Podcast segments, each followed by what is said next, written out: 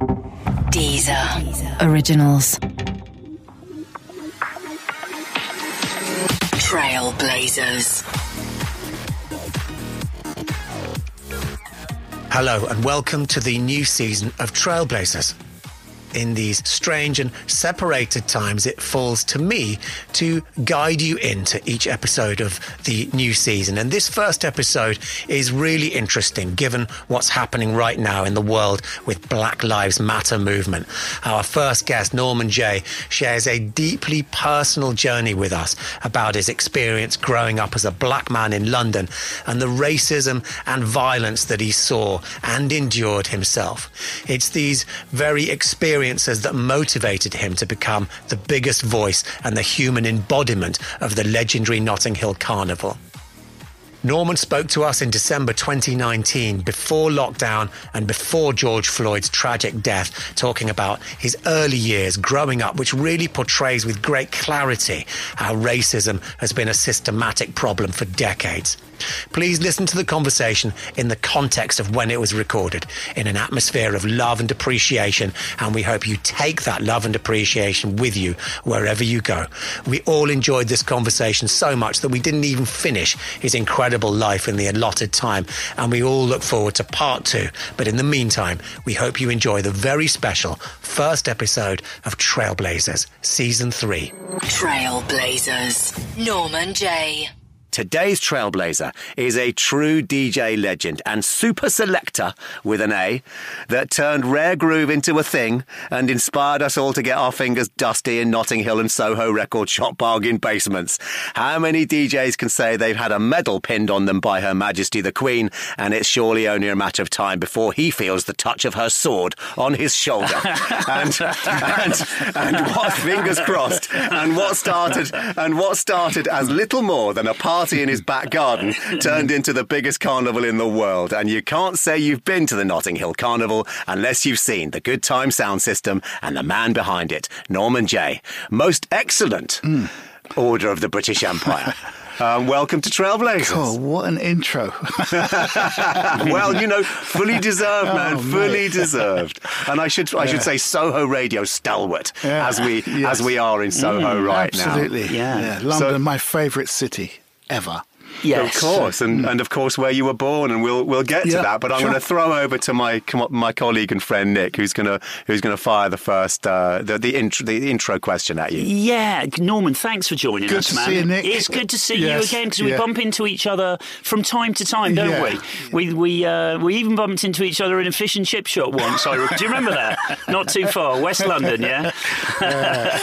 um, so it's great. It's great to have you here, and, and and one of the things that I like to ask people who've been mm. in the the, the, the game a while, um, is is really you know looking looking across that that depth of, of kind of activity. How do you keep the enthusiasm, the engagement? How do you keep doing what you do? Ah, yeah, there's a question, Nick. I think by especially at my age now.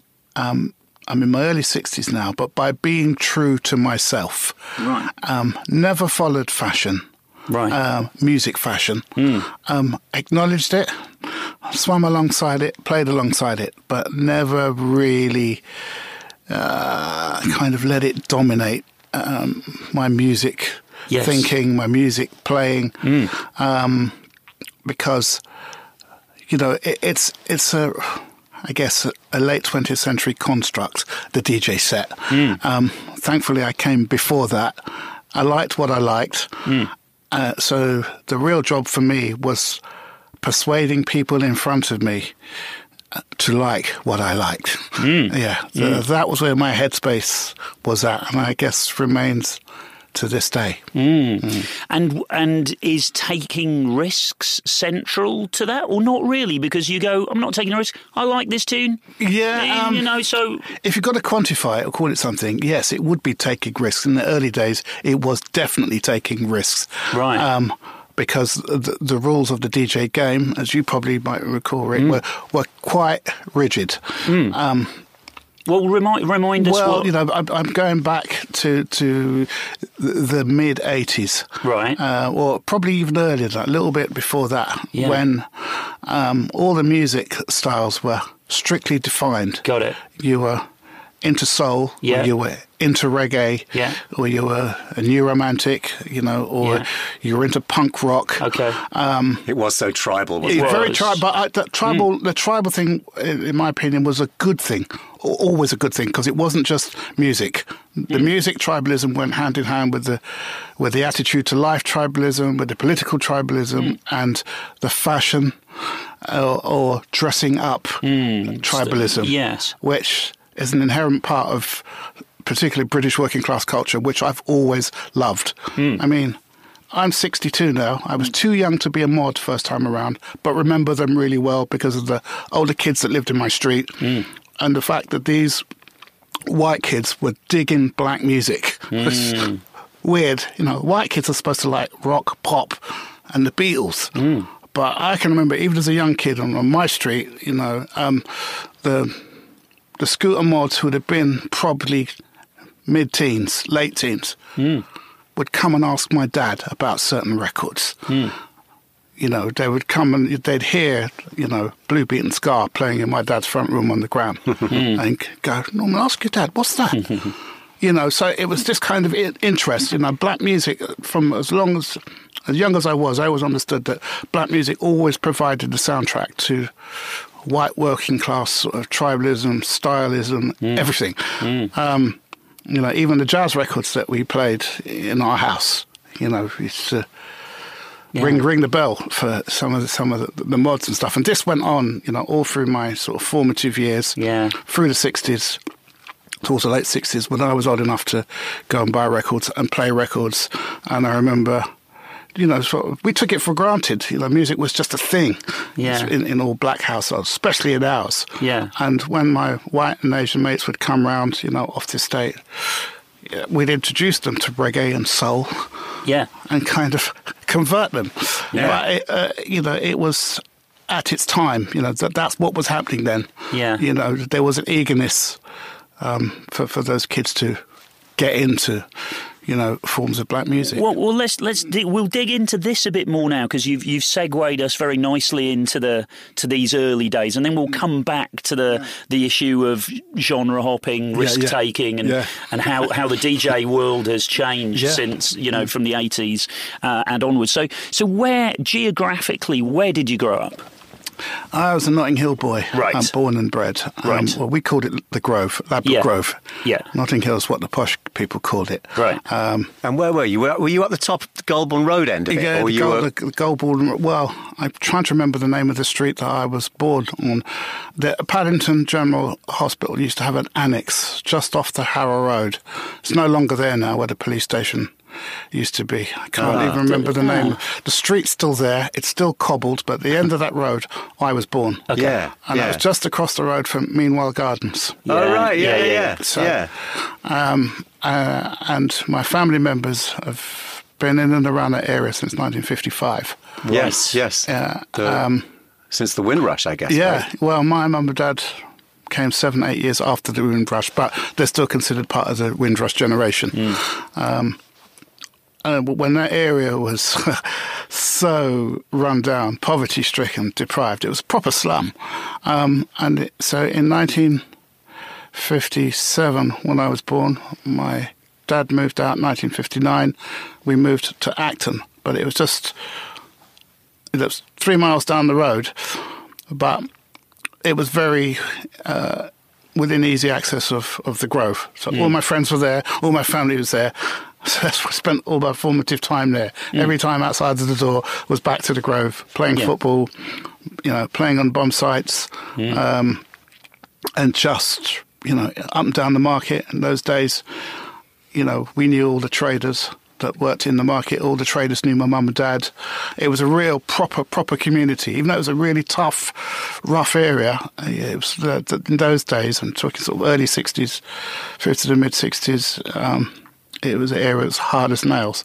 Um, I mean, even some of my contemporaries today um, were born or used to live in that area until there was the slum clearance in the late 60s. People like DJ Terry Farley, Yeah. yeah, um, Robert Elms. Right, right, right. we're, all from that era. Yes. So from from that square mile. So we, we, we know it well. Um, you know, within a few hundred meters of Grenfell. You know, Grenfell. Terrible what happened there. You know, my dad's domino club used to be in the basement. Oh, wow. Wow. of there. And my uncle still lives across the road from it. Wow. You know, he's been there fifty odd years. But you know that, that those are my formative years. That's where I lived. That's where I played.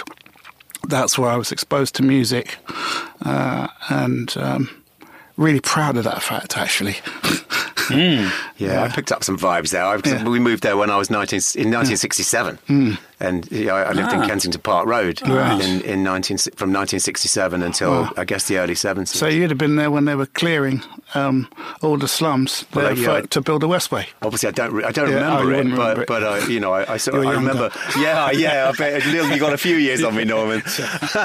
but I certainly remember, you know, losing my mum in the hustle and bustle of the market. Yeah. and that, that and exp- that was my first ever wave of panic that I Yeah. ever felt Yeah. was in that in that neighbourhood. But there was a real vibe about it. Yeah. We, we've got something else in common, actually. I didn't realise, but I used to live in Kensington Park Road. Oh yeah. Yeah, but that was start of XL. It was kind of like yeah. late, late 80, yeah. 89 ish. Yeah, yeah.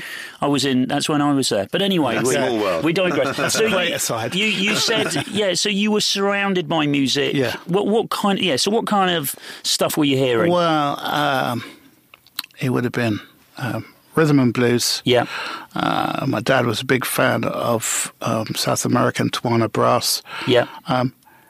He was an everyman. He liked everything, anything that was good, anything that was quality. Yeah. Um, was he involved in, in music at all as a DJ? No, But no. Uh, my dad's claim to fame is that um, he bought on hire purchase HP. Yeah. He bought a top of the range radiogram, not the Blaupunkt that everyone talks about. The, the Blaupunkt's what the commoners had. Right, Um, right. all the Jamaicans had the Blaupunkt. Okay. or the blue spot. But my dad Okay. saved up and got a Bush, top of the range. It was one. It was the first stereo radiogram right. um, with twin speakers in proper stereo. wow. Okay. And we weren't allowed near that for years. My dad's proud and joy. But Yeah. once he bought that, he went out and he bought records every week. Yeah. Whether they were pop records or they would have been mostly sort of um, the big pop records of the day. You Yes. know, Fats Domino, right. Right. right. Um, Ray Charles, of which he was a big fan. Yeah. Um, he was also a big fan of that uh, UK jazz guy, um, not Ronnie Scott's, a contemporary of Ronnie Scott's at the time. I always remember his name, but his name will come to me at some point. So we always had a lot of jazz. Kenny Ball. Kenny. No, Kenny not, Lin- not, not Kenny Ball, Kenny not Lynch, Kenny sorry. Lynch. I remember Kenny Lynch. Yeah. Doesn't matter. It, Never does, mind, doesn't okay. matter. Yeah, uh, we- yeah. Um, but yeah, uh, and we also had, you know, the earliest records brought over from Jamaica. Right. because in those days, everyone presumed that if you were black, you were from Jamaica, Right. which, which wasn't the case because my family, my mum and dad came from um, the Grenadines, from Grenada. Right. Ah. A smaller island, Yeah. just like Trinidad, just like Barbados. Um, but um, the, the the music of the small islands was essentially calypso, which we'd had calypso in our house since day dot. You know, Lord Kitchener, Yeah. all, all of that. This is the music that reminded them of home, reminded them of their cultural identity. You know, Mm. uh, moving to another country. But this was the music from home. Um, and then in the early '60s, we're beginning to get the first um, sort of blue beat records or records from Jamaica. Um, before they kind of called it ska. Yeah. Um, but it was just records from Jamaica, you know, black music from Jamaica. So we were very privileged in our house um, because my dad would go and buy those records on, on the Portobello Road. Um, and at that time, um, my paternal grandfather was alive then, um, living in America. And I can remember from about 1960 to about 1964, my grandfather used to come every year on a trip to, to visit our family and bring the top 10 um, R&B records. Nice. Um, what a treat. yeah. When he turned up, eh? yeah. because he knew that my dad had bought a gram. Yeah. Um, and we'd, we'd have all these records. So we were surrounded by Great. records in our house. Uh-huh. Um, and then when I was about, probably about four or five, um, because I was showing such an interest in, in the radiogram that my dad let me Have a go. have a go. And that was the first time you Yeah, I can't remember up the- a... So, Yeah. so what was the? Could you remember the first No, record? That, no. so So Okay. they, they were 78s because my dad's Graham, it played 78s. Yeah. LPs, long players, Yeah. and it played 45s. Hmm. And we didn't have that many 45s, but my dad had stacks of 78s, Yeah. which were brittle. And we Yeah. sh- shit ourselves because we they'd break. We, me Yeah. and my brother, we'd break them by accident. But dad was always cool. And then, sort of, would have been about, how old would I have been? About five, four or five. So it'd have been about 62, 63 records were were coming in final seven inches my dad would, would, would buy them because all the family parties would be held at my mum and dad's house which is great. Hmm. Um, all weddings all christenings all caribbean family gatherings because they hmm. were like the the patriarchs hmm. you know from from the islands there. So everything was held at our house. So our house always had parties and always had music.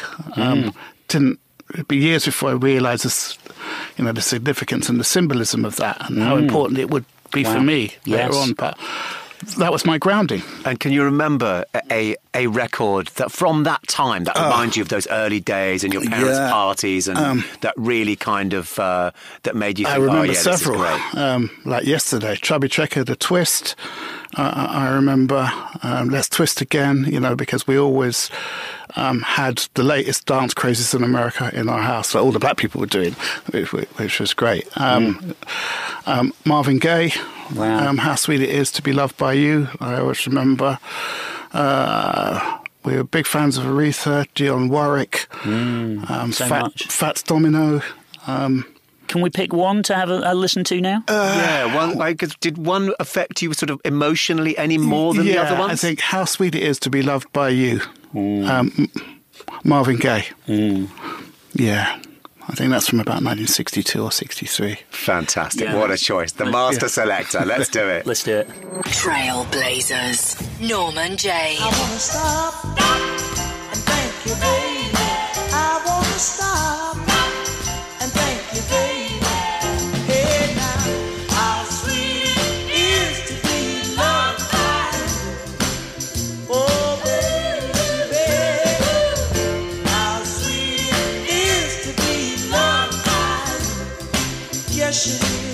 So you're so you're growing up in West London, and uh, you're you're absorbing music through your, your father's incredible Pride and Joy radiogram And, the radio. and- I was an avid fan of the radio. Right, and you, Yeah. you so you had a little transistor that you that you listened to and Yeah. stuff, and and and uh, and I, and the, so then you, I guess you know you must have started going to school there, and Yeah. and then suddenly you would then be fed a lot more by all of the kids around you. So t- tell us about Yeah, your school well, days. What my, my, my school years, because um, it- my mates really weren't into to music like I was, strange enough, because I was what you would call a geek. Yeah. You, you know, I was into records when no one else around me was. Of we all loved football. We loved girls. We, we loved, um, and we loved the music we heard on the radio because I was a big fan of, you know, obviously Top of the Pops, but before that, Ready Steady Go.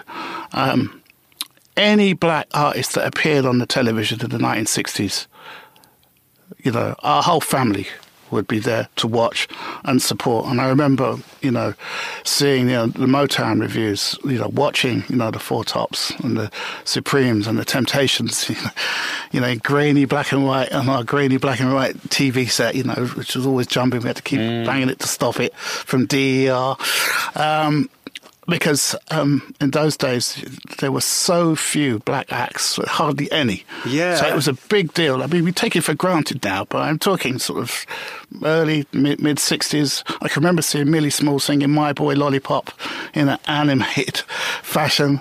Um, and of course, David Rodigan was watching that and being yeah, yeah. inspired at the same well, time. it was a huge pop hit, but you know that wasn't the original version. You know, Oh, yeah. You know, um, a girl called Barbie Gaye had sung it. Um, a Jamaican girl, you know, ten years before. Yeah, and of course, it's, this is very profound because it's Mm. just occurring to me that, of course, it was only music that, in that avenue, that, that in that forum uh, context, that you would see black people on the telly. Yeah, because of course, there was no Yeah, journalists, new news readers. They, you know, your your your culture wasn't represented in any way except outside of music. Yeah, outside of, of black family gatherings, you know, the, the music was virtually unknown. But I mean, I was too young, so I didn't know. I mean, with the benefit of hindsight and history, uh, I now know that you know, a lot of that early sort of black jazz and rhythm and blues was adopted by the first incarnation of the mod culture. Hmm. They, they were, because I can remember my dad talking about.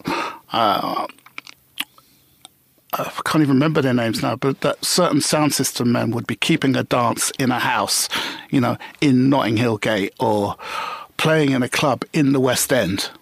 But because my dad worked nights uh, and he was quite the studious sort, he wouldn't go to those things. But he was always invited. He knew on the on the Caribbean grapevine that these dances were being kept. Um, and in, in, in certain places, and you know, the rent parties were going on, which we call blues parties. Yeah. And they became uh, more and more. They were frequented by um, white middle classes, who were then inviting these guys to come and play in. Um, Areas like Paddington, which were well to do, you know, in mews parties in Paddington, uh, in um, was it not Holland Park, uh, the other place up there where, where Whiteley's used to be, Queensway. Queensway, yeah. And then they gradually, you know, into the West End, into Carnaby Street. Right, e- e- exactly. Um, and in, in, into the West End. And these were sort of DJ selectors, you know, of my dad's generation, you know, who, who were suddenly being asked to come and play the new style of ska and reggae. And suddenly white people were getting hip to music that we, all, we, we, we knew. But it was great. But at the time, I didn't realise that outside of our, our little family bubble, we had no idea. You know, it was only when I read about it and talked to sort of people, you know, 10, 15 years later that realised, you know, this music was a soundtrack that was to a generation even before me. So, Do you remember the first time that you went and saw a proper DJ play in a club? or a school? Uh, yeah, uh, it, it would have know, been. It would have been, you know, a, a, a, a, a youth club, probably Youth about club. 1969 or 1970. Did that yeah. impact on you the first time? Uh, you saw? n- no, No, no. okay. Uh, the, the DJ concept meant absolutely nothing. Um, Right. you go there for the. I went for the music because I was a geek. Yeah. I went for the music and girls secondary. Yeah. But the youth club was a place to you know get girls. Yeah. And do. Um, for a lot of the black boys of my generation, because we were into the music, we used to peacock. We could do all the dances, do the watutsi, Yeah. do the slip and slide. You learn all the new dances that came from America, and that's the only way you could impress. Um, Peacocking, I love that. that. you know, and he, you know, even like today, you know, it spawned that generation of jazz dancers. We'd, we've always done. Even I was relatively good. Hmm. Uh, okay, you know, but long before I migrated to behind the decks, I was on the dance floor. Yeah. I'd served my apprenticeship. I'd been a dancer for years and years and years.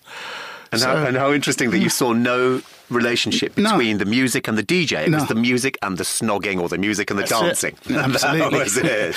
But there, mu- there must And the clubs and the fashion played a Yes, of yeah, course. Yeah. uh, uh, and what, was it, what were you me. dressed in at this time? Uh, I I aspired to be everything, but couldn't really afford anything because um, uh, yeah, I got a paper round when I was underage. You had to be 13 to have a paper round. I had a paper round when I was 10 and 11. Um, so I had money to. Um, for my three habits, which were, you know, and, and I could only sort of service those habits alternatively to buy clothes, to buy records, to go to football.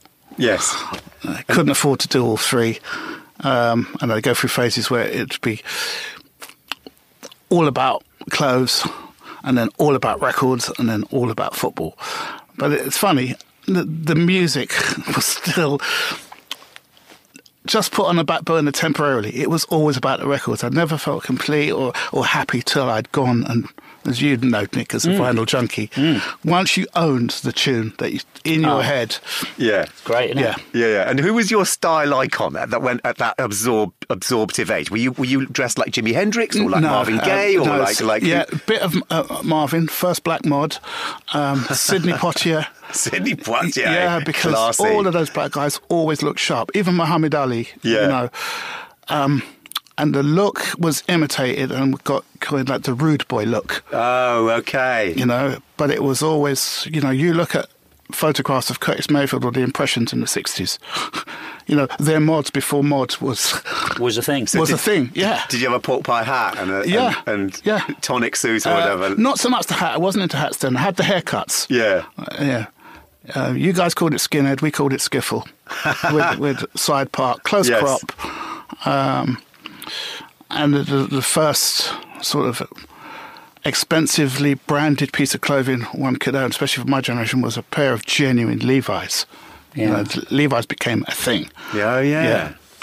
So, so I'm I'm keen to hear a bit more though about you absorbing DJ culture. I want Right, to know yeah. what sort of clubs you might have first slid into as a Yeah. 15 year old. I, or I can remember all of that, Nick, like it was yesterday. Um, started off going to um, uh, the local youth clubs in and around Grove, in and around Chiswick and Acton. Um, they'd be normally sort of Sunday night affairs. Um, and an older mate of ours, he was like five, six years older than me, Barry Stone. He was like a pop DJ in the late 60s, but he had a taste and a love of, of black music, you know, in amongst um, the Small Faces records that he played, which I loved. Um, and, and those sort of mid to late 60s um, pop bands, which I, I love to this day. I still play their music. Um, you know, he would slip in the odd Aretha, he would slip in the odd Temptations, but the slower stuff, um, the love songs, so you could get your snogging sessions. You know. Al Green, the Chi-Lites, uh, the Detroit Spinners, you know, all the stuff that I still love and I still play on, on the radio. Um, and he'd play stuff like like, like that, which kind of attracted me to go. Um, when Barry was playing, I'd I'd I'd go there because we, you know, he knew what we liked, yeah. and that's the first hallmark of a really good DJ. You know, acknowledge your crowd, please your crowd. Um, You They've know, paid their money to yeah, be entertained, haven't yeah, they? absolutely. You know, and he would play. You know, the latest reggae of, of, of the day would be like Liquidator. Yeah. You know, Dave and Ansel Collins, all the chart reggae, um, which I loved because by then, you know, I wasn't into the deeper end of the reggae. I loved all the the pop Trojan stuff with strings. Um, because I've always personally, as a music taste, preferred um, string and wind over horns. Hmm. Right. well, um, let's play one of those brass. Trojan records. You're, you're sitting there, Norman, with, a, with a, a lovely orange enamel Trojan Records um, badge on your jacket. yeah. So it would be churlish of us Yeah. not to represent that great label Well, I'm with not a sure tune if now. it, if it was on Trojan then, it's so long ago, but um, Bob and Marcia to be young, gifted, and black. Hmm. Trailblazers. Norman Jay. young, gifted, and black.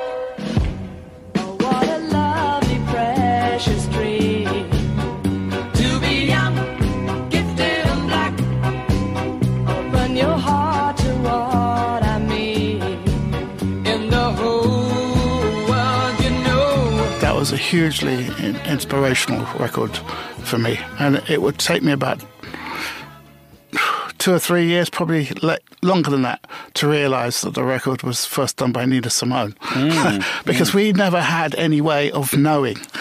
Uh, Yeah, yeah, you have to understand. Back in those days, um, you, you had to take at face value and believe what you were told, what you were read, because a lot of those artists then never, for whatever reason, never credited the original black artists.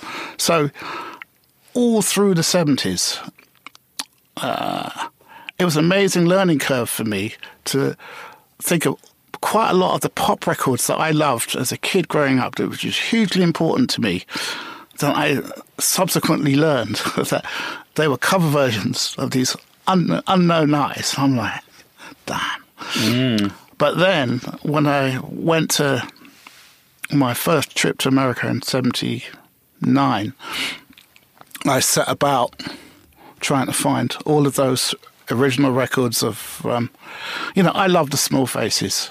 Always loved the, Small Faces stuff. Um, what's name a couple of their big tunes, Nick? You know, big mod anthems. Um, they were actually written. They were cover versions, Right.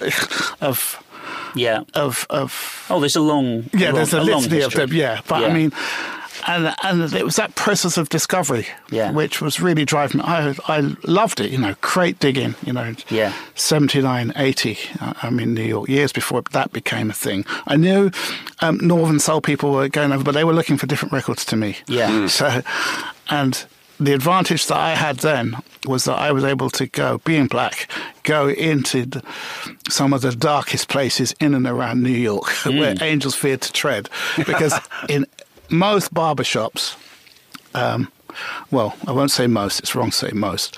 Some of the barbershops were a front for drugs, Right. whatever. So to have this veneer of legitimacy, they sold records, they Right. sold clothes. Yeah. You go in the back of any barbershop, there's a record rack.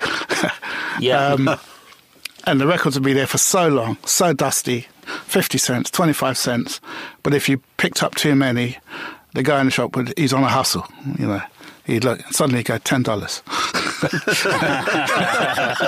and he'd put them back. okay, you're like, maybe not. Yeah, maybe not. And then you come back in the next day when someone's in there and you, you get them again.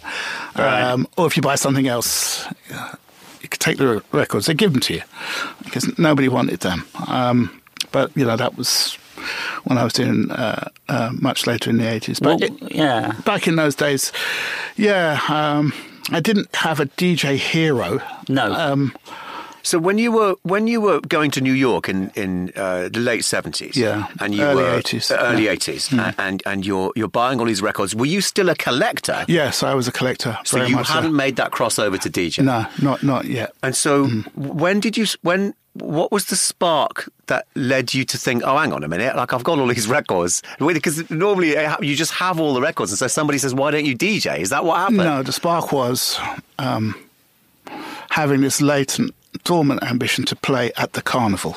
Ah, of course. Notting Carnival, not clubs. I didn't aspire to be a club DJ, or anything because black DJs weren't being hired. We weren't in clubs. You know, in my circle, you know, all through the seventies, you, you know, um, the DJ came or was part of the sound system. Sound Yes. system was first, which boasted this DJ, this MC, this selector. Yeah. But Yes. it's always the sound system. Um, and I go to Carnival. Uh, Carnival 76, it's well documented. It was the first time, a huge eruption of violence there. Grove burned for three nights.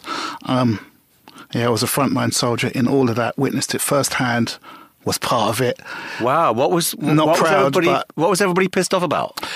the racism and the oppression and the clamping down of, of our rights. Basically, the establishment at the time, uh, with the you know the arm of the state, using the police to basically tell you that you're black, you've got no place here, and you will do as you're told, and we will be able to do what we want to you as we feel when we want.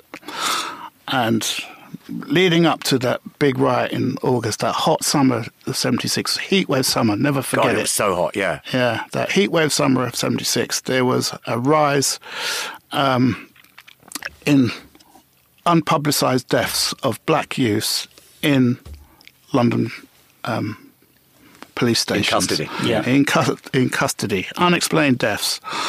Um, and there was a couple, and there was one in Nottingdale police station, which Nottingdale was dread. Everybody knew Nottingdale was the home of the SPG, the Special Patrol Group.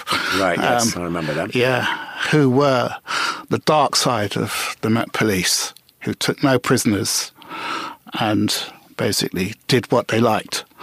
And I'm especially proud that I was part of that generation of youth. I would have been 16, 17 then.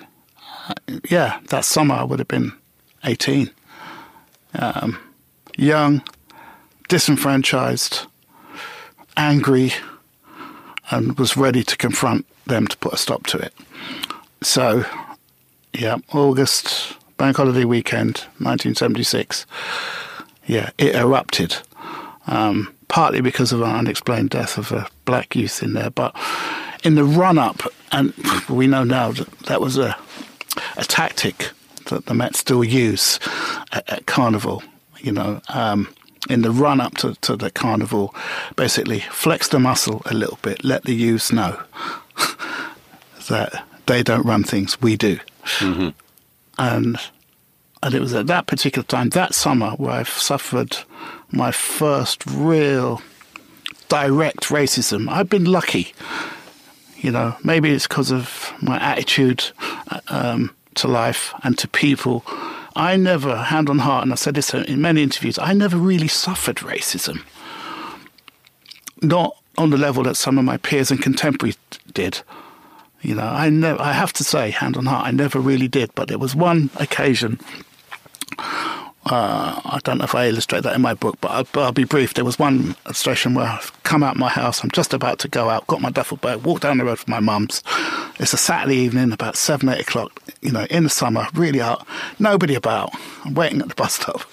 Pound the car pulls up, and it's just a sixth sense. I just knew he was going to stop and say something across the road. Mm. So I'm waiting at the bus stop. He's pulled up across the road, wound down the window and, uh, and it was just, well, I can't repeat what he said to me. Right. the N word, yeah. you black this, you black that, da, da, da. and I was like, whoa. And you're just and sitting there at the bus down, stop. Like he you're... wound down the window, drove about 50 yards down the road, done a U turn, and came back. And my heart started thinking, my God. And he got out, more abuse, grabbed me, bent my arm, nearly choking me, put me in the back of the car. And I can't believe what's happening to me. And yeah. I'm going, just you went into a carnival. That's all I could say in my defence. And it was a case of, you threatening me, da da da da. And he drove me for about 10 minutes towards the police station. You're getting nicked for the. I'm like, oh. And there's no one around to witness this. Yeah. And as we get outside the police station, he tells me to get out, get on my way. and I'm like, I'm dazed, in a proper yeah. state of shock, thinking. And all I could think of, carnival cannot come quick enough yeah. for me. And for someone like me that I had no dealings with the police, never been in trouble, for something like that, when I telling my mates, this happened to me. But and this is the problem that we had. Our parents still didn't believe the police were doing this to us. Yeah. You must have done something. And this was the general thinking, and this is why there was this schism between the black youth and the you know, the parents' generation, they did not believe that this thing was happening to us on a daily basis, every day of the week, where the police were doing this to us with impunity. So I'm thinking, just you wait till Carnival. So I get to Carnival, I'm ready. Like thousands of us were ready. And then when the old Bill came with their short sleeves and their buttons, we came with our dustbin lids, bricks and bottles, and we mixed it. Yeah, yeah, yeah. And they came off worst. Yeah, of course, because uh, that happened to you. That must have happened to hundreds of, other kids, you know, you know along the Grove and, and but, everywhere. You know, I was like a cardboard warrior, really, because for me it was all a big game. It was a chance to get my own back to there, but it quickly escalated out of control. And from being sort of brazen and at the front of it all, I was really scared because I saw sights there. You know, I saw the mob mentality. It dawned on me in those hours what mob, uncontrolled mob mentality was really. Yeah, like. you were in a war zone. Proper, you know. If you, you could look it up on YouTube. Look, you know, I remember pictures. Grove burned for three days yeah. and nights. Cars, you know, I remember houses. news footage from then. Yeah. yeah you know, and I was in the middle of all of that, and so was Don Les, actually, but I don't think Don was closer to where I was because I was very angry, very confrontational at the front. Yeah. Um, mm. and ready to rumble. Gosh, was there a? uh, is there an angry record that that is there a record that kind of defines yeah, that yeah. time? Um, like, uh, to, I think it was Police and Thieves. Junior yeah. Murphy. The, ori- the original. Yeah, yeah, yeah. yeah.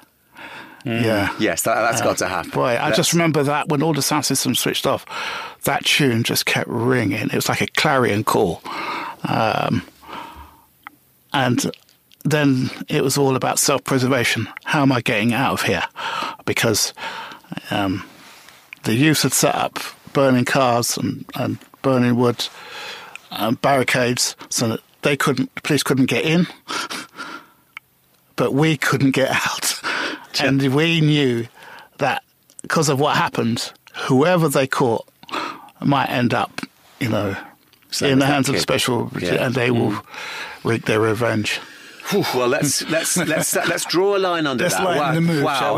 yeah, let's. But, it, let's but it was a period in time that yeah. needed to happen because yeah. the, the law got changed after that, and it made the police look at how they treated black youth Uh, sadly, today it's slipping back in, into that. We've learned no lessons from 40 years ago. Well, we are. We are. Well, let's not get on, into politics now. Yeah. But we are. Yeah, it seems we are sliding back to. It definitely feels more like the seventies now Yeah. than it ever has done. And you know, Well, you're testament to that. I, you were well, I, you know, yeah. I had I had bricks thrown at me and told to, to f off home and all that. So, um, so let's draw a line under that. Mm. Yeah. Let's listen to Junior Murvin, and uh, and come out the other side uh, with some positivity. happy. Trailblazers. Norman Jay. Police and thieves in the street. Fighting the nation with their guns and ammunition. Junior Murvin, Police and Thieves, the soundtracks, the soundtrack that the, the riot at uh, the, the three day riot at, at uh, and beyond in, in Notting Hill in, in the hot summer of 1976. But from the bad times, let's let's look at now the good times. So because of course you you wanted to play at your beloved yeah, at street party. Yeah, you know. I wanted to play at the carnival because at that time um, there was no sounds, no soul boy sound systems at carnival. It was all um, reggae, calypso, soca, but no black American music, no black British music. So in 1979, I just got back from New York. Uh, my first trip to New York, loved it. Come back with a million records, and really set about thinking I, I'm gonna, I want to get my sound into into carnival because that was the only route open to me. You know, I, I couldn't go to a club and go, listen, can I do a warm up for you? Can I do this? There was a couple of black DJs around at the time who shall remain nameless, um, who were just treated so badly as fodder. And I went, you know what? They will never ever do that to me. I will never be one of those. You know, I'm going to play our music to our people on my own terms, our way. And our only vehicle that we had, you know, no one's going to open up and give us a club. Hmm. You know, just wasn't done. But for two, well, in those days, it was three, four days a year at Carnival before they regulated it. That was the only platform that we had for music and artistic expression. Hmm. You know, all the budding um, black DJs and sound systems you never heard of for 11 and a half months of the year. But two weeks at Carnival, it was like a blossom. This is our time to shine. This is our time. You've got to grab your moment. So, so the, the first time you played at Carnival, was there any organisation? Oh, no. It was, you, you literally it just proper Wild bam. West, Rick. Let's yeah. just just to It was stick the speakers here. Listen, it was survival of the fittest. Right. You Of the know, you loudest. get- yeah, you get there. The loudest, yeah. No, well, the, the, the, the crucial thing was um, where you could get power. Okay. Yeah, power dictated where you played. Uh, Right. so you find any house um, or persuade anybody, so long as you can plug the amps in. Yeah, you got you got your working. So, So was this you working in tandem with your, your brother Joey Yeah. to deliver your first? Yeah, because we'd we'd been we'd had the, sound since 1975. Good times or Great Tribulation, as it originally was. Yeah. Played locally, played in around Grove, Ealing, Acton, Chiswick for Mm. years. Little sound clashes, building up a little following. Um, but not playing any solo or anything. I used to go and support my brother, as you know, one would those days. You know, and and then Good Times quickly became the pride of of Acton of the area. Got a cool little following, but I always harboured, you know, an ambition because it was an ambition to go and play at Carnival, be the first soul boy, Right. first soul sound to go and play at Carnival. So. um just got back from New York, 1979, thinking, just need to talk to Joe. We'll go up there on Thursday night if necessary, because you go up there, blag a, spot, blag a spot, and then you can plug in and play. Uh, and I think when I got there in 1979, we'd my brother was playing out somewhere. I went to Carnival on the Friday in the rain, scouting out of place to play, but all the spots were taken. Yeah. There was like every 10 feet there was a sound system thinking, oh, God.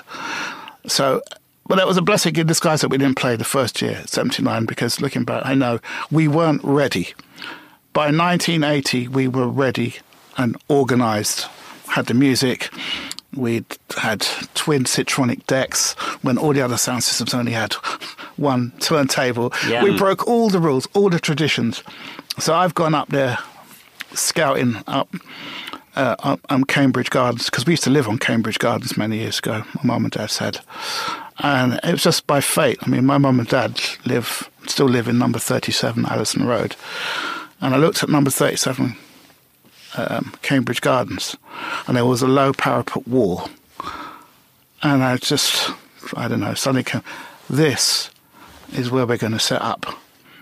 And I remember knocking on the door, and there was a few sort of hippies and everything, and I was ready just to go, listen, can we buy the power? And then I quickly realised it was a squat. They were squatting in there. It's a housing thing. And I just told the guy, instead of asking, I told the guy, listen, we're plugging in here tomorrow. Is it all right to have the sound? And he just sort of, yeah, all right, you could plug in. I, I should have kept my mouth shut, but I was so surprised that he said yes. I said, listen, we'll pay you 50p, which is a lot of money, and we give you a crate of party sevens. so you can have your party in the house. So I think six or seven o'clock the next morning, this is a working day morning, carnival hasn't started, we're up there. Managed to get gather the troops, nick my old man's car, his old Cortina, and we set up and we play it. And my brother wasn't keen. Joe didn't want to do it.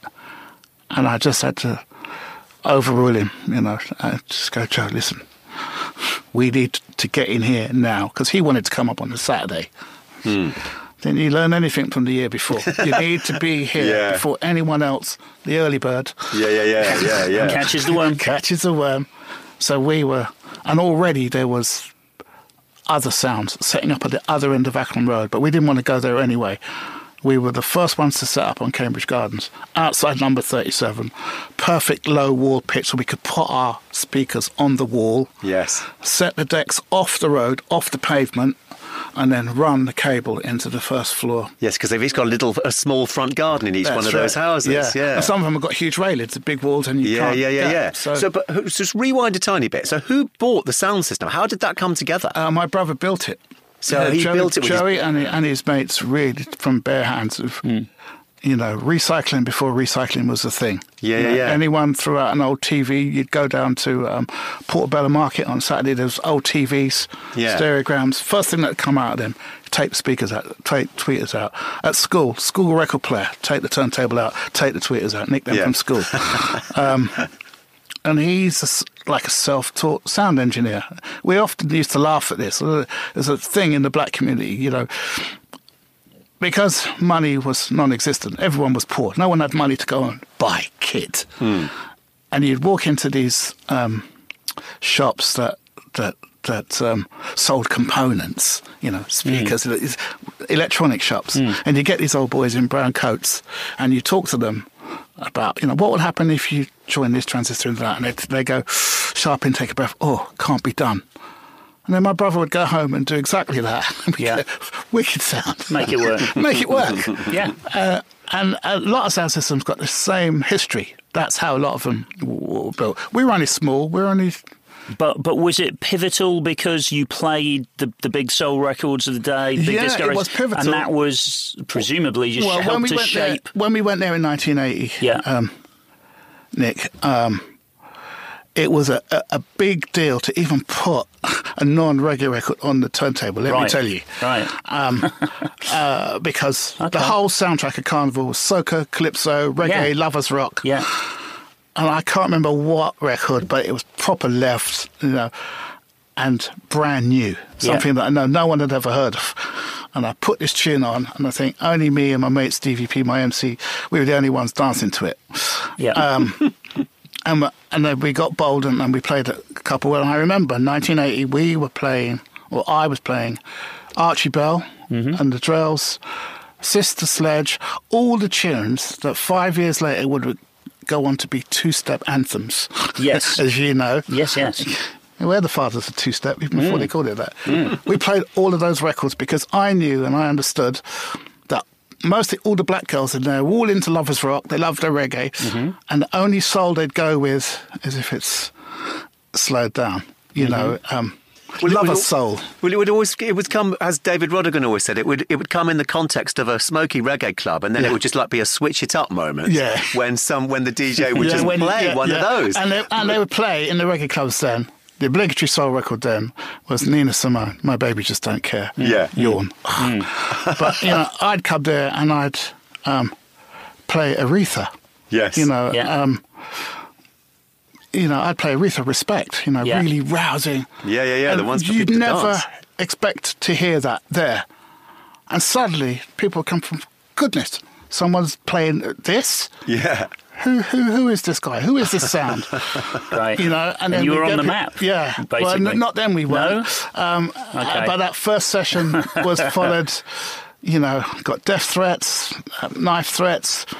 Um, Why cans did you get what, knife threats because of your your position? Because people wanted that, that spot, or because of the music? because that you, was or 'cause you were playing that- Sister Sledge. because we were playing music that, that, that wasn't Because- deemed acceptable. Oh, I see. It was Yeah. just as a threat to the status quo, basically. Yeah, ab- absolutely. We do. There is this thread in with our Trailblazers, isn't there? With, you probably know Mike Pickering getting. Oh, yeah, yeah, yeah, You know yeah. the death threat story Yeah, yeah, when he played the Astoria, right?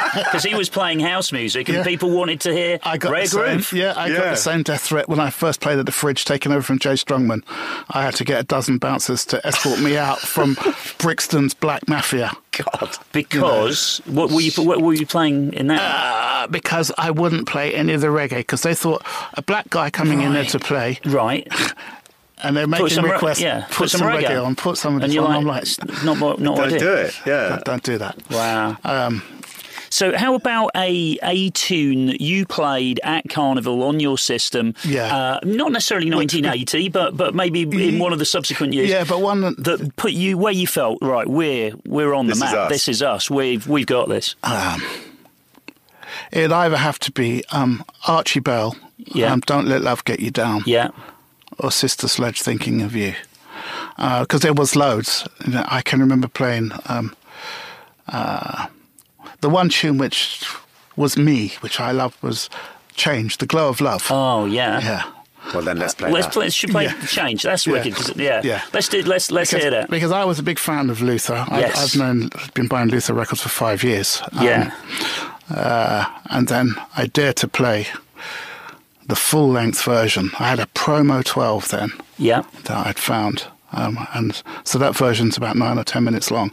Yeah. And I wouldn't take it off. Right. Just like let it run. Just let it run because then uh, when you played in sound clashes, you know, it'd get wheeled back. Hmm.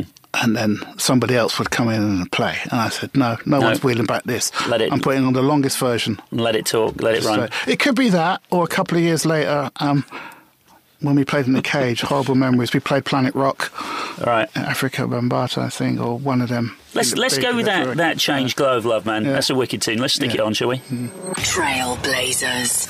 Norman Jay Flowers bloom in morning dew, and the beauty seems to say it's a pleasure when you treasure all that's new and true and gay. Easy living, and we're giving what we know we're dreaming of. We are one, having fun, walking in the glow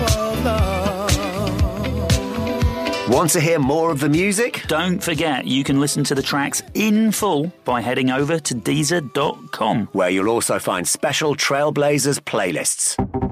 Deezer. Originals. You've taught me a cultural phenomenon here, which I wasn't aware of, or which has only just dawned on me, and I'm just amazed that it's only just dawned on me. like being a DJ for, for many decades, is that you said there was a DJ and an MC and a selector. It was a hmm. very triangular picture that you Yeah. painted. I thought the hmm. DJ was the selector. No, not necessarily. No. So you'd have somebody picking the Yeah, records and then yeah. somebody different Yeah, playing the record. Play the records, yeah. Yeah, then you'd have the MC, and if you, well, but that, that way inclined, you'd have a vocalist. We used to have a singer as well. Briggy used to be, used to sing over the instrumentals of, Yeah, yeah, that I of get. our I- reggae I- tunes and soul tunes. Yeah, I was always aware of you know the, like the PA Yeah. singer, the, the, uh, and of course the MC and the DJ. But I never know. I never knew that there was a separation between yeah, the DJ and the selector. This is where, again, you know, I didn't need a selector because I was a selector. Right, exactly. So you're you're so Yeah. in effect you were you know you really a trailblazer in that you folded those two things together. Yeah, and we brought two turntables to Carnival, and we brought Technics. We were at the cutting edge of all the technology. And so were you starting to mix records then, No, or just waiting for the end of and then waiting play, for the end know? of the songs. But I had um, a young guy who's still with me today, Rudy. He was of that age, that generation of when electro records were first being played. You know, I'd bring Rudy along. He had only been about fourteen or fifteen then. Um, he just had a knack. He learned on our turntables at my mum's house. Um, and I went, right, Rudy, you could be our mixer and scratcher. and he used to mix, mm, not so much mix, but definitely scratching, cutting up records. 1981, 82 for us, we'd give him a little half hour slot. And as it got more popular, we'd let him do more. Um, so we covered all bases. You know, we were a sound system, we're DJ entertainers. We play music. We've got a singer who can sing over instrumentals. You know, uh, we've got a young kid who cuts and scratches. You know, pretty much like Saxon. Yep. You know, and all Saxon those sound sound system. system. Yeah. Yeah. You know, And and then uh, how does it go from all of that into the sort of shaking finger pop era, and you find yourself playing warehouse parties, and uh, your demographic has changed. Yeah. You're not playing to just Well, our initial You're- fans were won over at Carnival, um, Right. where people are first exposed to us. Um, you know, we came to Carnival first time in August 1980. Uh, we set up Kiss in 1985. yep, So the first time anyone would have heard of us on, on the radio would have been Carnival 86. Mm-hmm. By then, I'm on Kiss, doing the original Rare Groove show and stuff like that. Um, and Kiss was still a Kiss pirate, a pirate, obviously. Yeah. Importantly, Yeah, the first wave It was a Kiss. lot different to what it is now. I don't know what it is now. If younger listeners might be listening to Kiss right, right now, This is Kiss a FM 40 little years bit ago. different. Yeah. So there's a little period there which I just want to cover. So Sure. between 1980 and 1985, on the start of Kiss, you were you were in in how the story that you just painted. You were basically playing out once a year. Yeah, So what were you doing yeah. in between then? um, trying to promote um, little gigs in church halls and stuff, um, putting on little parties and holding parties at my mum's house, in my own house. And at this time, you, it's right of you to pick up on them because at that time um, saw the emergence of um, soul sound systems. You know, non-reggae sound systems, where the DJs would come with either one or two decks, and hardly any reggae would, would be played all night long. Um, and one such sound system still plays at Carnival today. Um, picked up on the, the emergence of the first wave of electro and hip hop was Rap Attack. Yeah. Um, there was Rap Attack there in the west in West London with us. There was Mastermind, probably. uh, Mastermind, yeah, Herbie and, and that, Yeah. yeah. Halston yeah, kind of definitely. guys. Glad you reminded me of that. Got Yeah. to give, her, give Herbie his, his due. Yeah. Because even though Herbie's sound system at Mastermind, because I remember it, I remember checking them out in 79, 1980. Yeah. Had all the kit, but as far as I was concerned, no music. Right. um, same like the other sound system there, six by six. They couldn't touch me for music selection. I- Right. I, I knew that. Um, and I knew that our sound would sound better than them if we had a clash or a contest. Good times would yeah, with Triumph. would rinse any of them out. Just Except Herbie's. Okay. Give, give Herbie his due. Very, very quick one. Yeah. Were you doing anything non-musically at this time to bring a couple of quid in? Uh, what was I doing? I spent years sort of. Um, I was hustling records. I was this, like a one man Right. Record hustler. I'd stand outside Bluebird Records. Yeah, and just sell And, stuff. and, and sell stuff. yeah. Yeah. Like Rodigan did, Yeah. funnily enough, Yeah. with his little hold Yeah. all full of because I was going to New reggae York sevens. um, um, Yeah. every year right. from 1979 through to about 1987. I, I've spent expen- extended periods there. Yeah. So I was there at a So very important very, time. mu- very musically dominated thing. So you tapped, you built a crowd through Carnival, and was it that then? Yeah, yeah let's let's. So and then we had Kiss as a pirate. Yeah. uh, and then I just want to talk about like yeah, which opened me up to even Mm. bigger and more diverse audience. great. And was that how something like Shake and Finger Pop came Yeah, together? So yeah. that's tell us what that was. Well, Shake and Finger Pop was the natural or the logical extension to the house parties that I was doing. Right. We were doing house parties since the mid 70s to the mid 80s. Um, but I kind of sh- shied away from it, especially from the, the Deptford Fire, which really, that was in 1981, where 13 black people got roasted to death in a party in, in uh, New Cross. And a few things like that were, were, were happening. And, uh, and we were you know, on the black scene, so big, so popular, um, I'd run out of houses um, to do. We were doing bigger houses in Notting Hill, Chiswick, huge house parties. Um, but I didn't want to do them anymore. I just, the next stage was to find a space, um, an illegal space. Um, And were you being paid to do this, or were you doing this for love? You were being no, paid in I beer had and no food? money. or- I was unemployed those years. It was a hustle. Um, but I was driven by, I wanted to put on a massive party, you know, an illegal party. Uh, and because I'd been to a couple of smaller um, parties, I think at this time I just discovered um, Noel and Maurice Watson playing at Battlebridge Road. Yeah. And my ears were so to the ground. I knew every illegal run-in, whether it was on the white scene or the black scene. I knew, you know, they were doing their their thing in Battlebridge Road. And Funkadelic, a sound system from, from East London, were doing massive parties in the squats at, um, ah, down um, Camberwell Yeah. In Camberwell Grove because that's where the term roadblock comes from.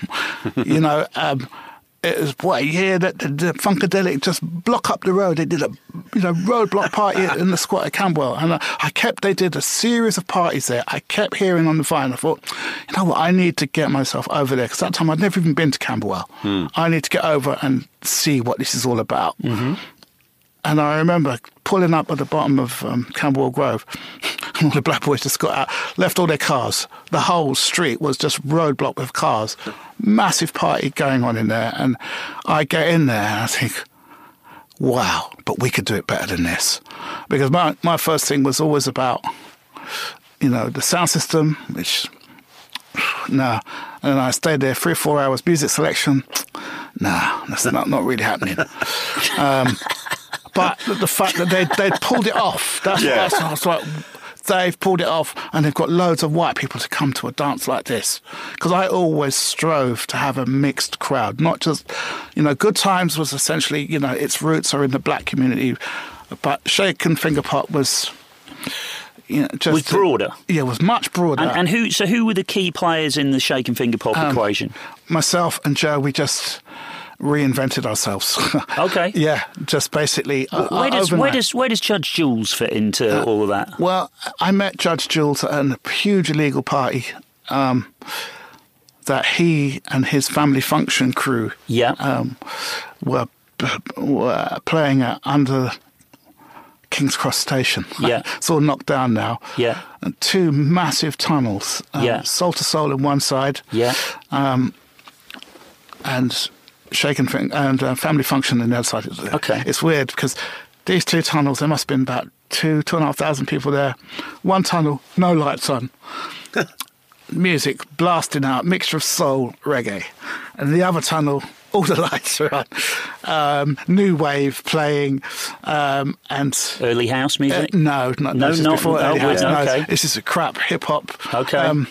You know, hotel motel rap. Okay. Um, was going on down there, and 'cause- and I'm I'm outside, and I get to the door, and um, I hear, Norman, that you? And I looked up.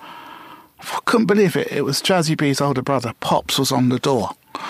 And that's when he told me, yeah, there's a huge. I went, first thing I said, how did you get this space? How did you pull this off? And uh, my big question, who's behind it? I need to know who's behind it. Because already I said, I need to find out whoever's this, because I need to do a party with whoever did this. Yeah. Um, and I found out it was um, Jules and his mate, Mark Rayner. Mark was a pal of Jazzy. That was a connection. Right. Um, Mark found the venue. Mm-hmm. Jazzy rented him, skanked him basically, um, uh, gave him the, the remnants of Soul to Soul, what was left over. Um, and it was never going to sound as good as Soul to Soul's rig in there. And it broke down because when I got in there, there was no music uh, in there. And I and Femi was in there. Yeah. And Femi came up to me and with a wry smile, and I went, Femi, who's behind this? He went, oh, family function. I went, do you know them? He said, yeah, I know Jules. And this is Mark. So Femi gave me the introduction Right. to Jules. And first thing I said to him is, I looked at him, he was in despair, almost tears. I said, you do a party me- with me, this will never happen. In meaning, you'll, we'll give you a proper, proper rig. This will never happen. So Jules was all right, you know. Um, he said, so we swapped numbers, and a week or so later, he gave me a call. He said, Norman, do you wanna, I've got another venue in mind. Um, So I went up to his flat in Kentish Town then and we started talking. He said, We've got this, sussed this lovely place on the river at Southwark. I didn't even let him finish. I was out the door in my car, Yeah. straight over there to scout it out, to have a look. As soon as I come over Southwark Bridge, I don't think it was the right place that, that Jules found. I saw this place. I was oh, instantly, this is where that party's going to be. Beowulf, Southwark. Um, and and it, was- all, it all, eh, you know, and it all Yeah, expanded from so- Mm. there. So that, so that, so then in this era we had the birth of warehouse party culture in London. With, and, but the, the important thing about that was the soundtrack. It Yeah. wasn't about jazz, funk, soul in little boxes. When we did the flyer, there was no hint of any music being played, no hint of DJs. Hmm. That was my my idea. It Mm-hmm. was all. This is where the underground. No one's supposed to know who's behind it. Yeah. And I didn't want anyone to know that I was behind it because I didn't want the rougher ends of my black crowd coming there. So, you know, and I had a lot of mates from football. I had a lot of mates who were punks, a lot of mates who were rockabillys from all walks. And I just let everyone know I'm having a party in a massive warehouse in Southwark. Hmm. All I did on the flyer was shake and finger pop, family function, party. So that means, you know, bring your own, I remember, bring your own beer, bring your own drink, bring your Yeah. own drugs. So, and we had close to 3,000 people show up at that party.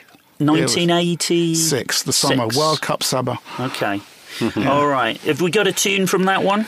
Yes, I got a tune from, from that one. Um, it would be the, f- the first house tunes. Right. um, then because we played a mixture from rock and roll to acid house. Right. Um, and on that party, who played with me, because I love the way he played, was I invited Jonathan Moore. Yes. Coldcut. Half Coldcut, of course. Yeah, well, he was Meltdown then. Yes. Yeah. Jonathan Moore came and played with me on one floor. Jules played on another floor, and we gave the third floor to a band to, from my way, um, mates of mine who had guitars and that, who we now know as the Brand New Heavies. Right. right. right. They played. Yeah. And a very young Jamiroquai was there climbing all over the walls. Fantastic. so, what what tune are we going to going to drop Um, to it's soundtrack? either funking for the drums again or let the music use you. Uh, we'll do Night Writers. Yeah, Let the yeah, music use you. That's a that's a wicked tune. Because we were playing that, I know, a full year before or two years before it became popular again. yeah. yeah. Maybe because you, cause you couldn't get it. Because that summer I bought my first house records. Um, couldn't play them on the radio, but could play them at Shake and Finger Pop because basically the music canvas was this wide: Northern soul, house music, reggae, hip hop, and the Clash. Got it. you know, I could play my Clash records, I could play my Small Faces records, I could play my Thin Lizzy records against Luther, Yeah. Marvin, and and it was proper eclectic. All right, Yeah. all right. Well, we'll we'll listen to that too now. Night Writers, letting the music use you, and then uh, and then once we've heard it, I've got uh, another important question for you. So Sure. let's let's hear it now. Trailblazers. Norman Jay.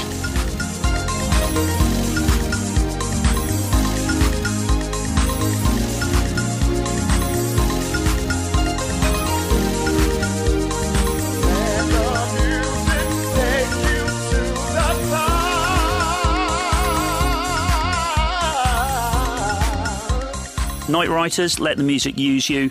Quick question: Rare Groove. That to that term. You Yeah. were Mr. Rare Groove. You were the guy who was who who, who became on the radio.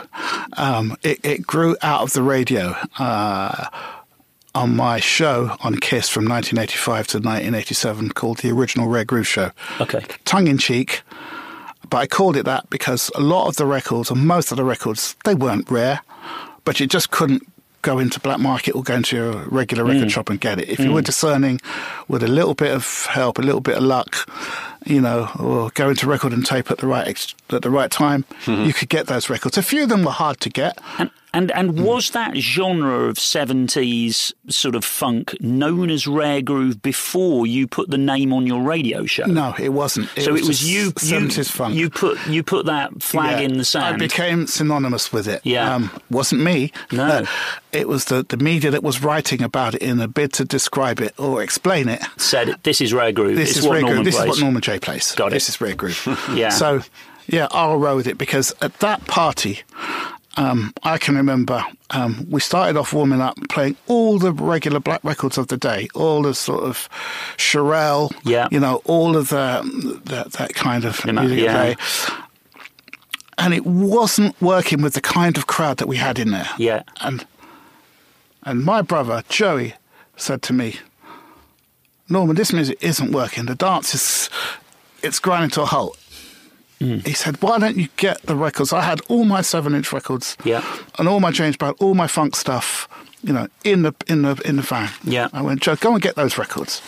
And as soon as I put on Reuben Wilson, got to get your own, the place bang, Exploded, yeah. exploded. And I thought, well, if you like this, I've got thousands of these records. And then you were And I on just- to Maceo and the Macks, Yeah, probably, or Jackson Jackson. Sisters, yeah, yeah. and so it, Yeah.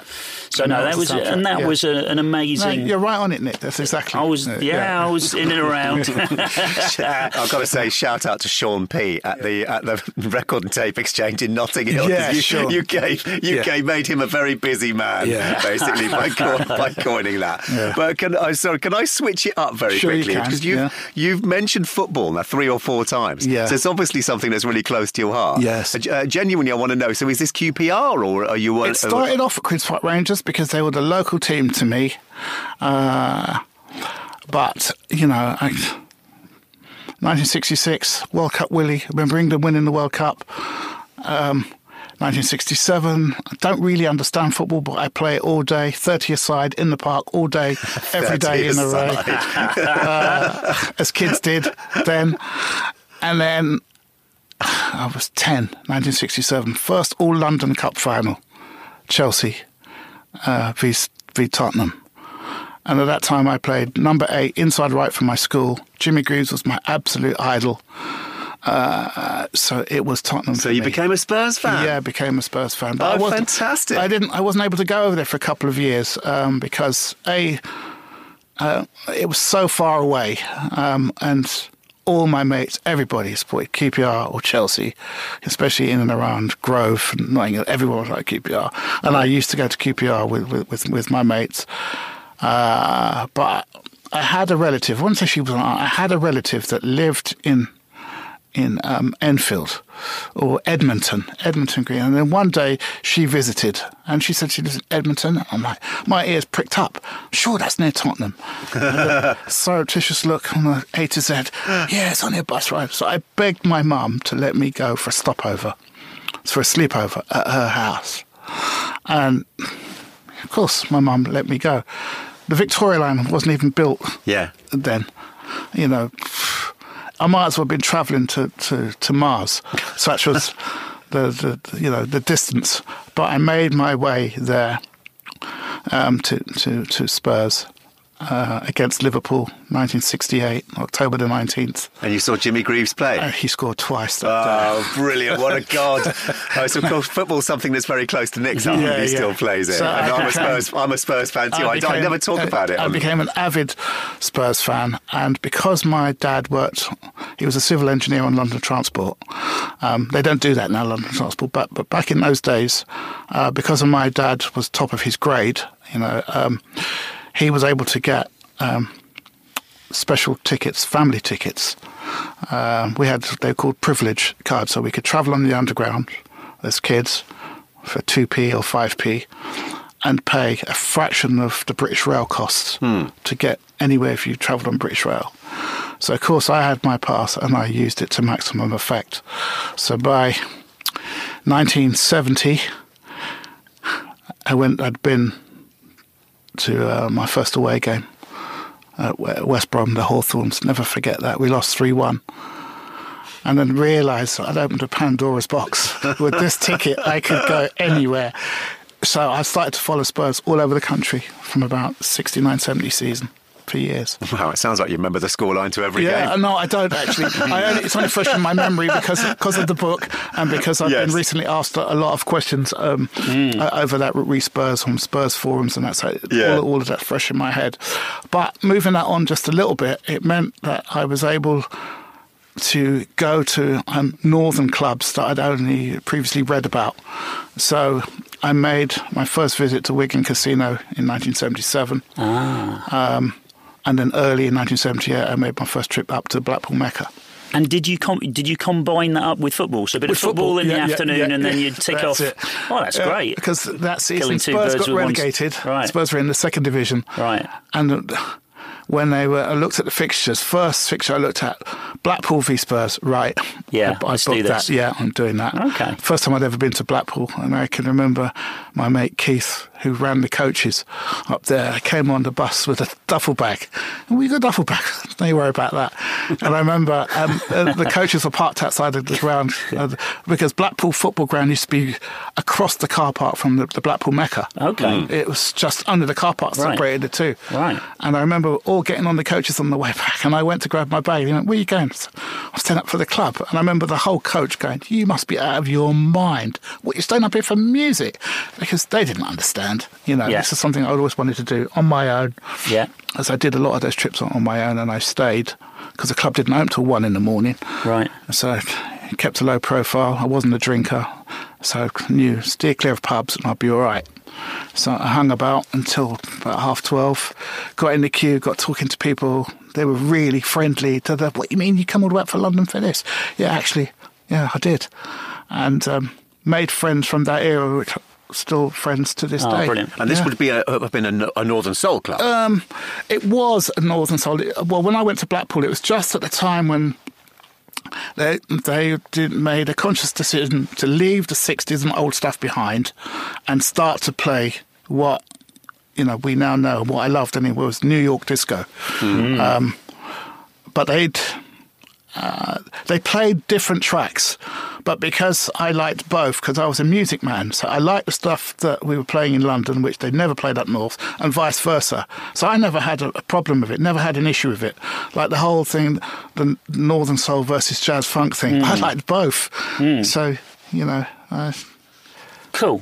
Um, so then, what I'm interested in looking at now is when you embraced uh, house music and and your your legendary High on Hope residency. So that came uh, post the big rare groove, Yeah. uh, sort of uh, boom, and then of course acid acid house essentially exploded, uh, and records like Night Writers came through. And actually, briefly on that one, am I right in thinking the the sound system, your sound system was used at Shoom? yeah, So, so that's another link. Danny Rampling, another former guest Yeah. here. yeah, How- and a lot of raves as well. And, oh, okay, Yeah, so- Sunrise, um, Biology. Yeah, Good Times was a sound system used because we had the rig. Right. You know, and it's funny because So a lot you- of those were early you- promoters Yeah. were schooled at my Shaken Finger Pop gigs. Right. And they went on to scale it up and monetize it.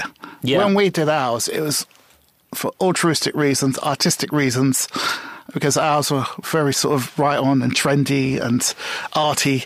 Hmm. Uh, but when this that generation came, they saw money, profit, and scaling it up. Yeah. and they did. And so you, you you had an involvement in all in all of that, and then and then uh, when what when were the High on Hope years? Yeah, 19, it was same time as the Summer of Love, second Summer of Love, um, 88, 89. Because basically, um, And you were you the, were the, the flying- acid house yeah. phenomenon was, was really a white thing. Um, the High on Hope thing was truer to its black, gay, um, um, church disco roots. right. But the acid house thing became phenomenal. You Yes. know. But ours, uh, which was, I never had a problem with that because it meant ours stayed pure. We were very purist. Um, we were playing the house records, and like, like you know, Frankie Foncett, who was my original DJ partner then, we were playing Tears a year before you heard it. Yeah. uh, Yeah. Because um, we, and I say we, Frankie and I, but mostly me, knew of people like Tony Humphries, Louie Vega, could, Yeah. could name drop all of those when they were not struggling DJs, but only confined to the boroughs. Yeah. You know, and they'd never travelled, never played out. You know, um, and Danny Rampling and myself, you know, were the first to bring an American DJ to play in this country. That was Tony Humphries. Um, I'll briefly give you the story of how that happened. For years, from about 1984, 85, I always used to make a special trip to New Jersey and go to Tony Humphries' um, club in East Orange called the Zanzibar. And every year they used to have a talent contest and they'd have the heats, and I'd go there for the finals. And then this one cold, it was freezing cold night, full of snow. Um, I go into Zanzibar, which at that time was like 99.9% black. It was in the ghetto, really rough part of East Orange, you know, proper drugs, guns, lots of people, murders there. It was a really diabolical place to go. I go in there um, one night, me and my cousin Terry, native New Yorker, walk to the front. In the DJ booth, I spot two white people. I think, that's unusual, but for well, that's normal where I come from in England. Can I But- can I just check? One of them wasn't me, was it? No, it wasn't. Because I've, I've been to Zanzibar. No, this, this is when no one had been to Zanzibar. This is before I got This is before you clearly. got there. And those two people was Danny Rampling and Jenny. Okay. Yeah, Danny Yeah. and Jenny were, were were in there. Yeah. And I'm like, whoa. What we looked at each other and thought, wow, this is unbelievable. And the first thing I said to Danny, it came straight into my head straight away. We got to bring him to. Got to do this. Got to do Yeah, it. Bring him yeah, yeah. over. Yeah. Um, and the winner of that talent show that night, of the night we were there, was, was Blaze. Oh, okay. Yep. Yeah. And I said to Tony, listen, we'd love to get. He, Tony didn't even have a passport then. Right. And I got talking to him because he was really close with my cousin Terry, hmm. who's a you know Brooklyn native, born and bred. Yeah. You know, Terry was my way into hmm. to the ghetto. Terry hmm. knew them all. You know, Tee Scott, you know, all Mancuso. Terry knew them all. This is my cousin. Um, so Terry goes, Norman Strait. He's he's all right. Yeah. This is my cousin from London. He's running things in Yeah, he's- London. he's all right. And if you, you know, go with him.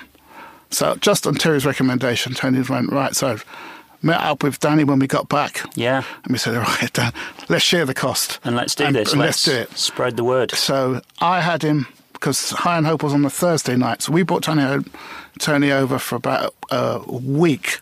Yep. We ha- I had him at High on Hope on the Thursday. Danny had him at Shoom on the Saturday. Yeah. And I think they took him, I think Mike Pickering had him up at Hacienda. Sounds about Am right. I right? Sounds about right. Yeah. Yeah, it does. Yeah.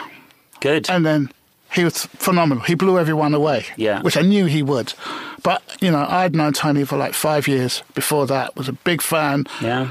And with house music, he was, yeah, he was an influence on me because um, he was still then using vinyl and reel to reel, which Sure. is what we were using at High on Hope. Yeah, yeah. So we could get reel to reel was our dubs. Got it. You know, going back to the reggae thing of having exclusives. Yeah. You know, so I went almost overnight from being exclusively rare Yeah. to exclusively upfront. Interesting. It's an interesting, interesting switch. but I took a lot of And- flack and- then. I Yeah, took a well, lot of that's flack off now, my now that's that. Yeah. that is the Yeah. thing of being a bit brave. You Yeah. played the music that you believed in. Yeah. People probably were turning up, expecting you to draw for. I told them a no co- James Brown here. Yeah, y- yeah. So, what is the rec- what's the record that that um, that embodies that time? Then the, the house record, the early house record. um, Tears, Frankie Knuckles, without a shadow of doubt. Of course.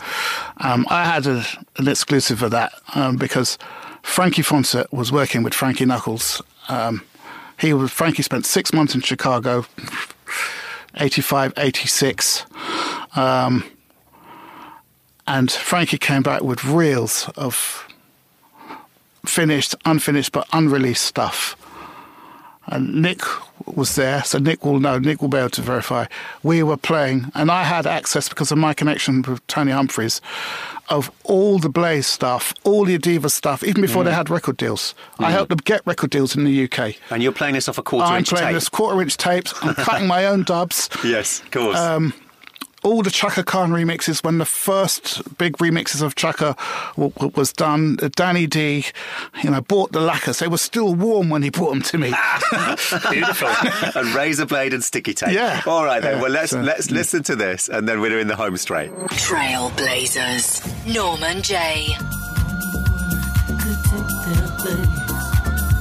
One word could wash them away. One word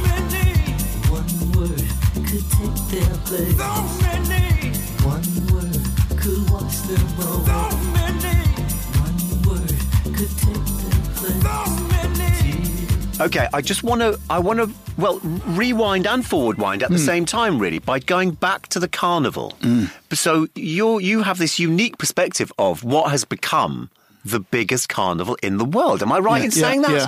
And you've witnessed it go from just people in the neighbourhood Hmm. to this just stratospherically huge phenomenon.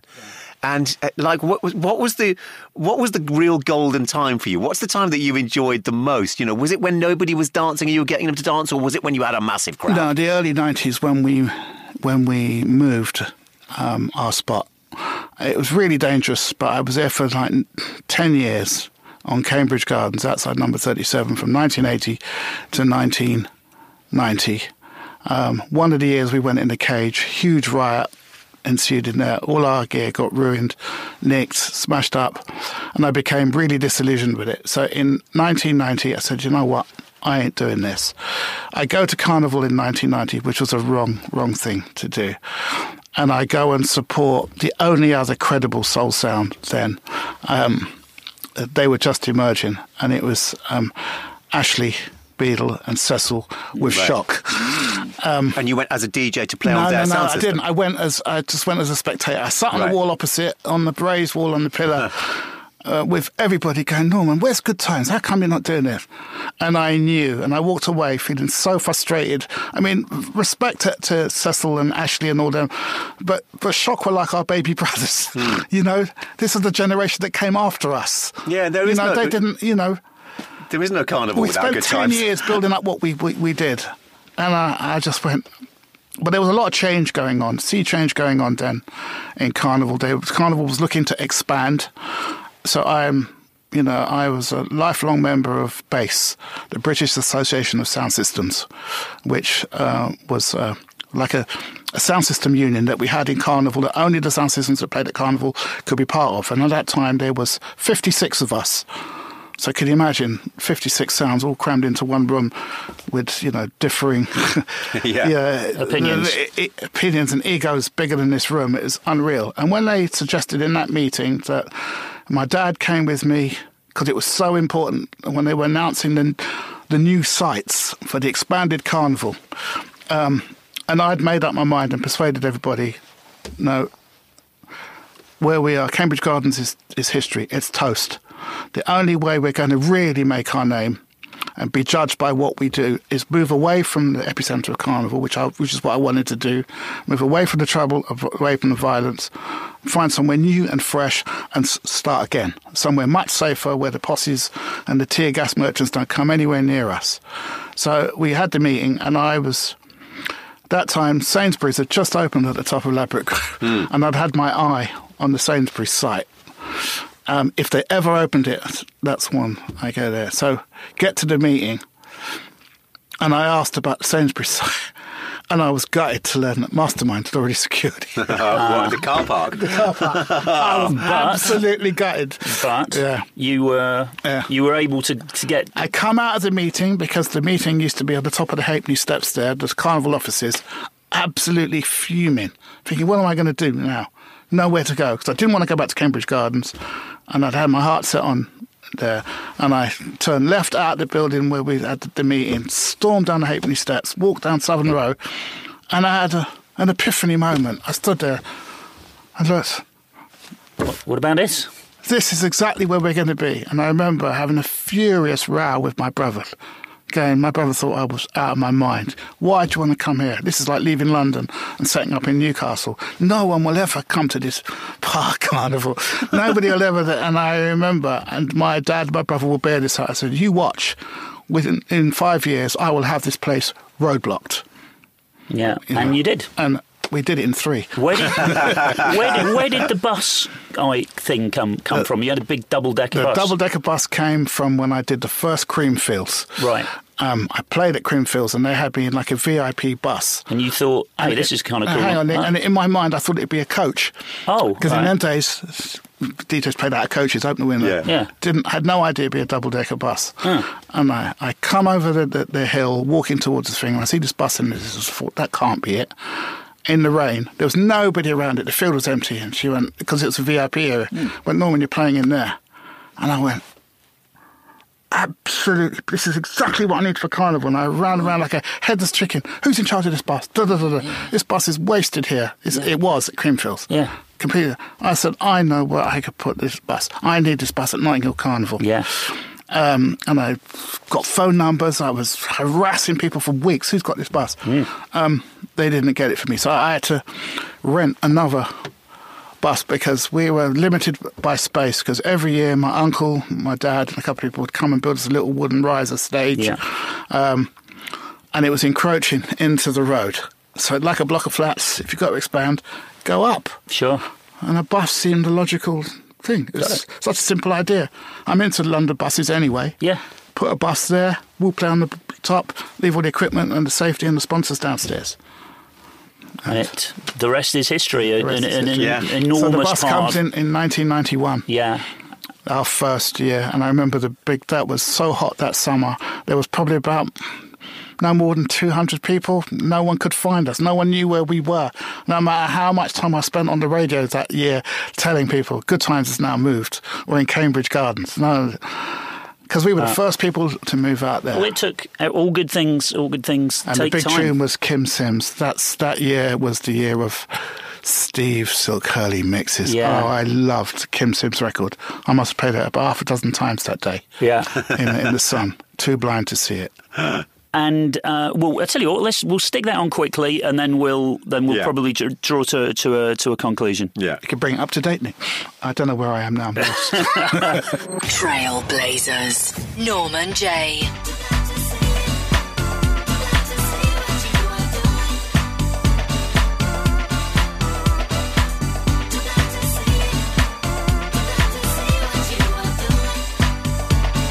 So you're still there? Are you still in that spot now with No, on the uh, on, on the bus? Where No, are you we- at we- Carnival now? we- well, I'm not at Carnival. I haven't been since uh, 2013 was the last year that I did it. really? I just assumed that you were still there. Yeah, but again, you know, just as Carnival migrated, you know, 3,000 miles, um, we've migrated seven miles up to um, Alexandra Palace. Right. And I think that's going to be our new home. No police, no hassle, toilets, safety, families. So on Bank Holiday weekend, you play in Ali Pali. Yeah, we did it for the first time last uh, this year. Yeah, seven thousand people showed up. Um, an amazing hard standing ground. We put the bus there, and So you do have your own Notting Hill Carnival outside yeah, Notting Hill. well, it's, it's good times, but you know, we hopefully, you Yeah. know, we, we we want to build it up over the next few years. Um, put live music because that was always a frustrating thing for me. You know, had we had the space there, you'd have seen Jamiroquai long before he had it. Mm, you know, mm, mm. you'd, you'd have seen the brand new heavies before. You know, friends of mine who were in the ground. I had nowhere to put live things. We weren't even allowed to do PAs. yeah. Um, but we kept it pure there because I was inundated from DJ. Oh, ah, come Norman, can we play Carnival? But I said, you have to understand, you know, that weekend it's about our sound. This is our tradition. Good times, not about DJs. DJs work 51 weeks of the year. You can always, when you go away, all you do is carry your record box.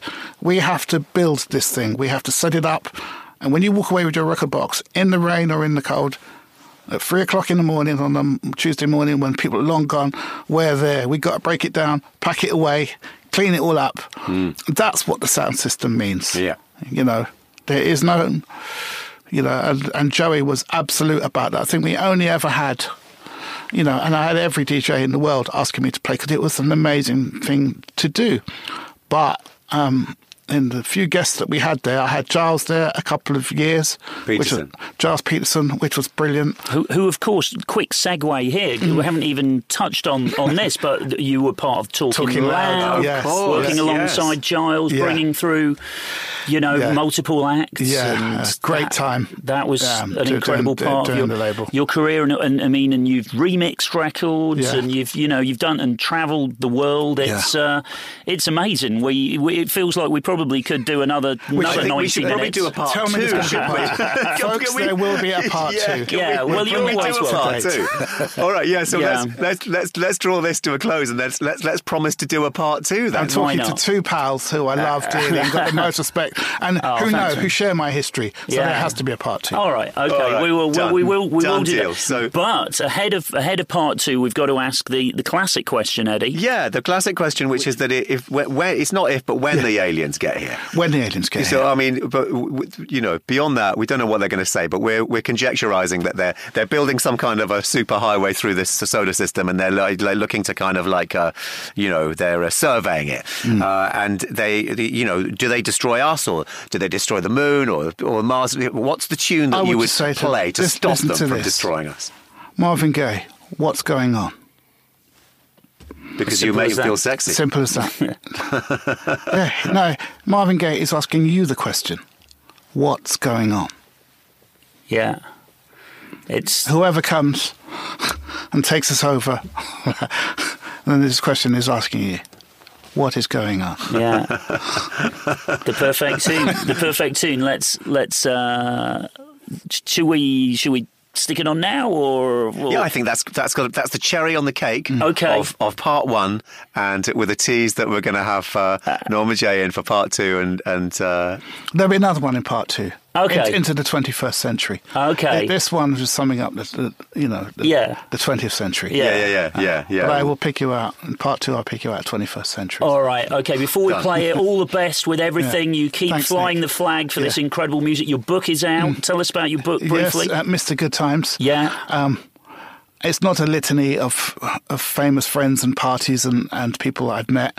It's about the, Norman Jay, the regular guy who had regular interests, um, and his struggle um, against sort of a, a racist regime, oppression, uh, loads of obstacles, and triumphing in the end. Great. All right. Well, that that's uh, essential reading for anybody who's who's interested in uh, in the kind of stories that we've been we've been talking about today. Of course. Brilliant. So Thank you so thank much. you so much, Norman. We'll see you again soon. Thank mate. you, Take sir. care. All right.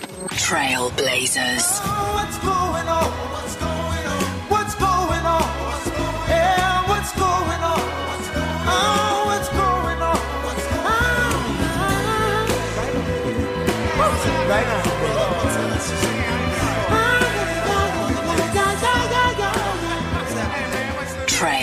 Trailblazers. Deezer. Originals.